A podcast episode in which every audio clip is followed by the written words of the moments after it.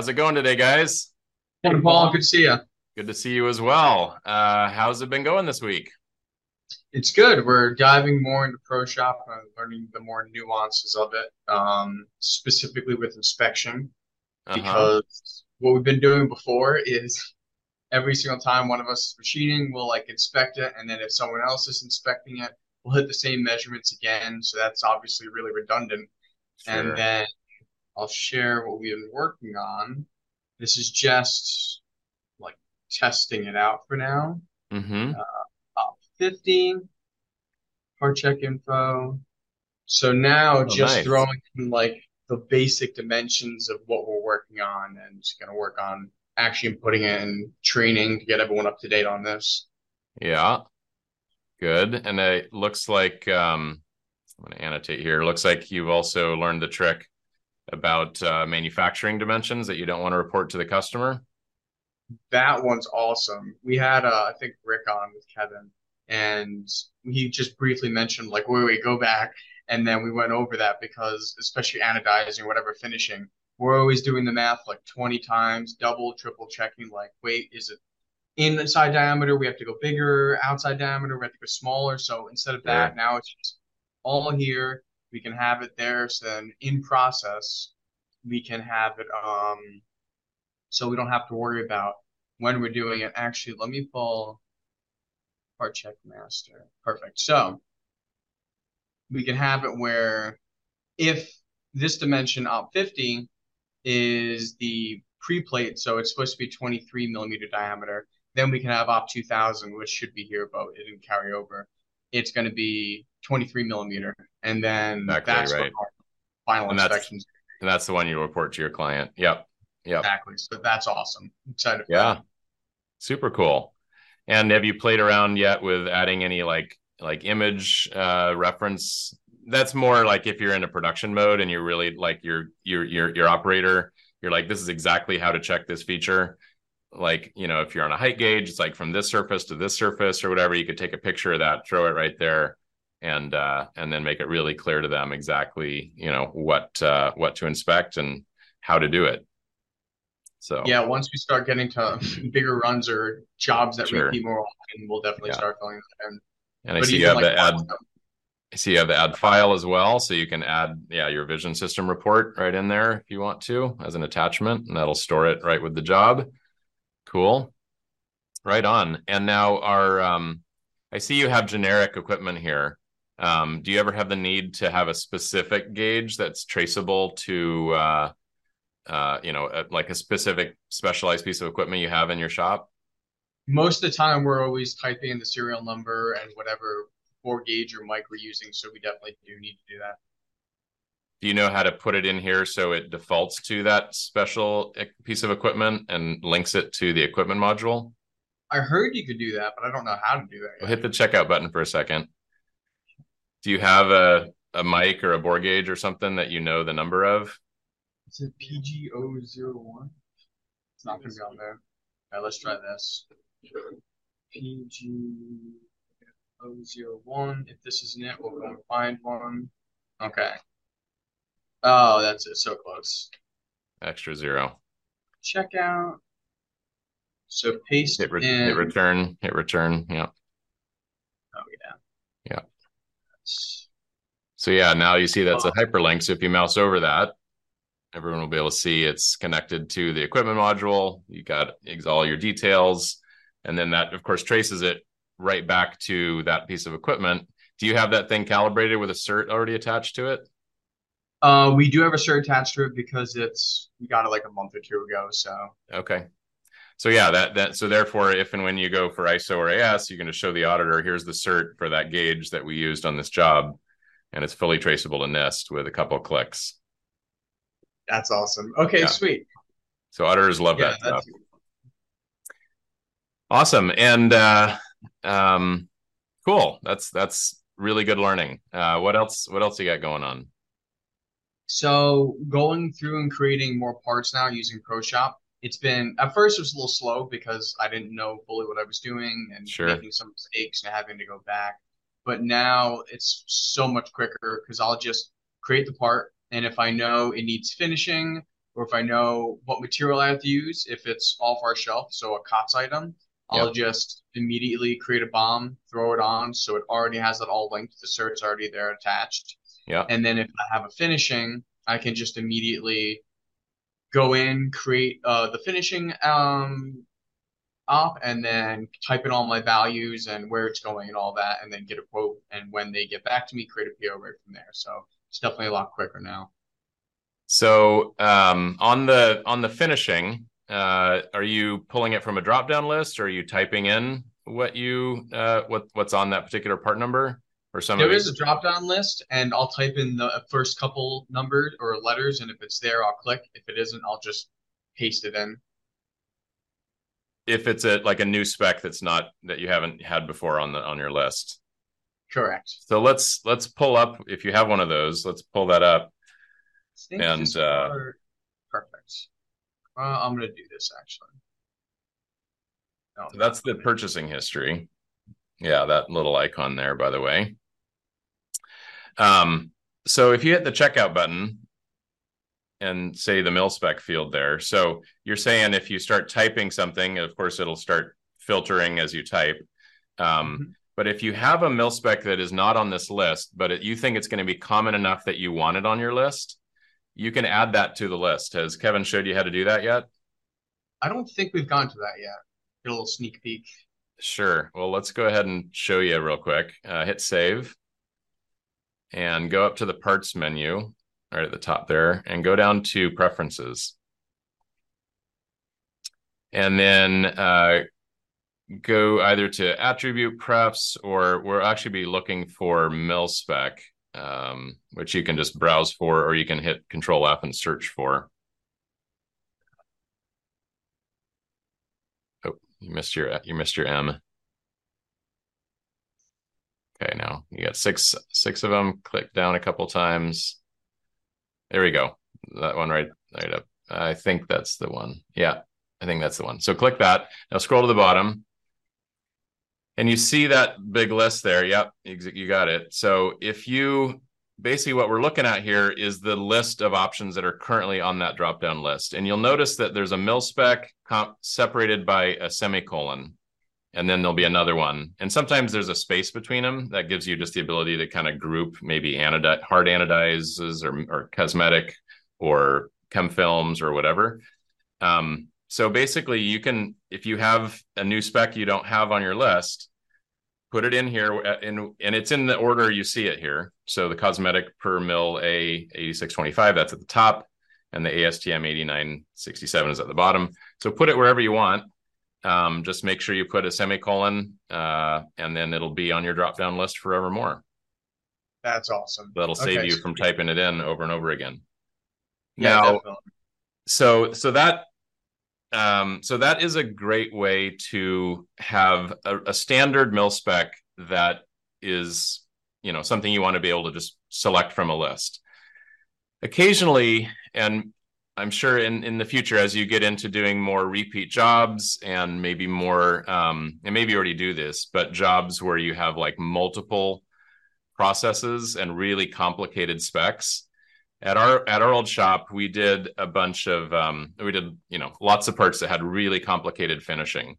One of them in particular was a was the uh, a door hinge for the 787 so when you walk through the door of the 787 and you look on the sides you'll see hinge hinges the hinge side and then and then the lock side. And we made a lot of those parts. And they had like 20 different outside processing steps. Like Wow. super complicated. If you were going to try to type that in it would take you half an hour and you might have a typo and get it wrong. And then that screws up with the vendor and your customer and all that. So we came up with a way um, to copy those. Just give me a second. I'll pull up my demo system and show you. And so basically uh, there's my share screen. Oh my god. Stop my annotation share screen. So is that coming across? Yeah okay. So we just basically made this part that we called op or or op outside process. And you can see here we have a ton of really complicated outside processes, and they are associated with individual operations. Right. So, like this one here, door latch, full paint spec. So, if we click into this and I open up my outside process, you can see like this is all the things we actually had to do to each each piece, right? It, which is crazy. You know, there's all these all these chem film, you know, anodizes and hard anodize and and and primers and top coats and clear coats and masking of different there was yellow and green and black and white. And there was all sorts of crazy stuff. And we don't we definitely do not want to type this in but if we had so there's a an ability to create to basically copy an operation or overwrite an, an operation on on one part with an operation from another part. So because we had this thing called op that we just has as our template if we go to another part number so let's say this one here um, and we have an external process, but there's no there's no details to it. I can come right up here and I can overwrite this op and I'll use um, I'll use this operation basically, and that's uh, has the prefix, uh, and it's op 60. So if I hit submit here, uh, let's see, I did that wrong. What did I? Let me grab this.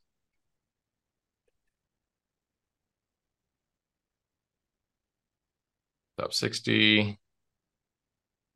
Add type. So now, without having to type all that in, all of that detail that was from that other op is now in this part number.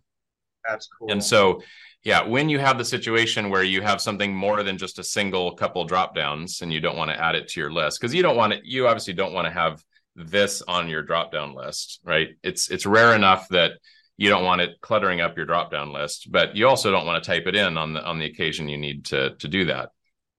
So that's one way. Now the other way, of course, is um, just copying a part. So if you have a part number that uh, you know has so there's all my stuff that I didn't that wasn't there a few minutes ago, and I didn't have to type any of it in.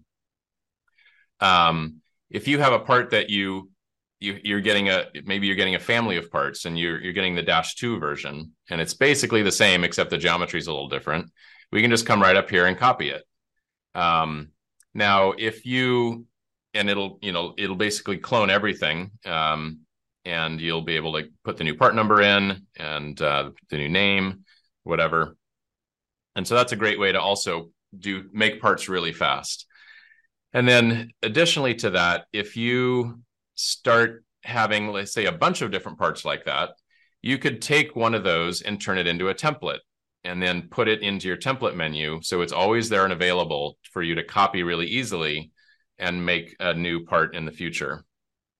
And then on top of that, as you start doing more parts that are not from Xometry and you're quoting them and estimating them yourself from scratch, the same exact process is true here in the template menu for for estimates.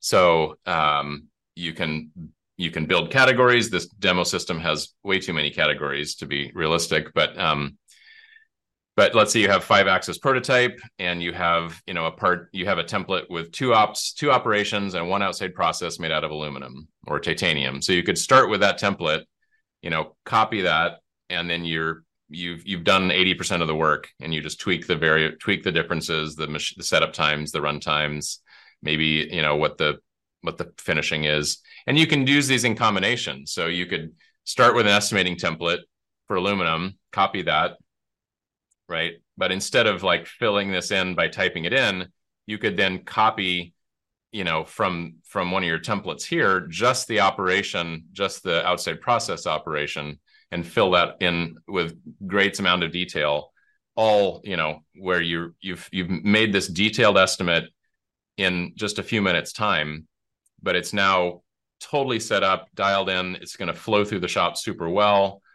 Everything's going to be perfect. You're not going to have typos. You're not going to spend a bunch of time doing stuff. Um, anyway so that's a little bit long-winded but um, some advanced stuff that you can you know start to to dig into as you just get more and more familiar and faster with using the system. No definitely. That's awesome especially because what I think of too when I see that is instead of me needing to keep the information in my head of like who we send it out to or what our standards are and norms are, it's already defined in ProShop. So now it's not reliant on me or reliant on any one person. We eliminate that tribal knowledge and just like, oh look, it's already here, right for you to see, smooth and effortless, which is ideal and what we want. That's awesome. A couple months ago, we started doing that with our cam. Uh, so in Fusion 360, they have like templates so you can store like your feeds and speeds for different yeah. tools. Um, and that's been great because that way, like the feeds and speeds knowledge is out of our head and on paper, and we don't have to remember all that. And this is really similar. Yeah. Uh, so we're going to be using that. That's awesome. Yeah, absolutely. Yeah, it's it's all about yeah building process, getting it out of people's heads, make it standardized. All those doing all those things just incrementally, you know, and you guys are all about lean and getting rid of waste, right? Um, just builds and builds efficiency and profitability and you know better processes. And you guys can also you know go on vacation for a couple of days and not have the shop come to a grinding halt because people know what to do and can just follow the systems you built. Definitely the goal. Yeah. Awesome. Well good stuff guys. Um yeah thanks for sharing all this. I'm sure people will uh find some gems from it and some some uh inspiration from what you're doing. And uh look forward to talking to you next time. Yeah i'm excited awesome. to start have a great long weekend Thank oh, you. and by the way, I don't know if you're. I saw on LinkedIn you have a spot with a new machine, and you put a banana for scale. There were some really funny comments, including a pinball machine. Are you t- saying yet what you're getting, or is it still a secret? Uh, we got a Datron Neo, um, which is a kind of unique CNC machine. So it's it's meant for like plate work. Um, so uh-huh. now we won't struggle with like really flat parts anymore. Um, should be here next week. What's the spin up to? It's like 40,000 RPM. So 40,000. Like really, really, small details and stuff. So perfect wow. for what we do. That is super cool. So quick question. Just, I was at a, a shop a few days ago, Joe, Joseph Alonso, and he used to work at Microsoft and I contracted there for a little bit in between. Um, and they had a bunch of Datrons and he was saying that you can like, if you have a, a, a plate, um, he was talking about like acrylic, they made a lot of acrylic parts an acrylic sheet is notoriously variable in its thickness. You can probe the whole surface and then it will adjust all your G codes so your depths are perfect across the entire sheet. Does your will your machine be able to do that?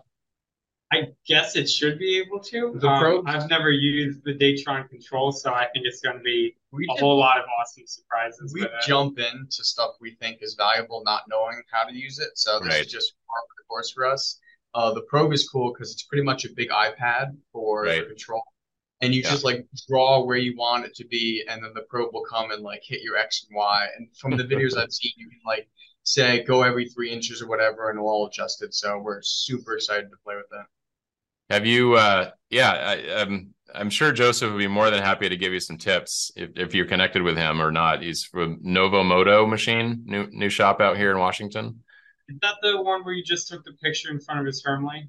Yes, that's the guy. Okay, yeah. I just I saw that on Instagram, so I went and followed him yesterday. Yeah, yeah. If you, you when you get it, you you know definitely reach out to him. He's super cool guy. I'm sure he'd be happy to give you some tips. Awesome, guys. Well, thanks again. Uh, and yeah, have a long, great weekend, and we'll talk to you soon. Sounds good. Thank you, Paul.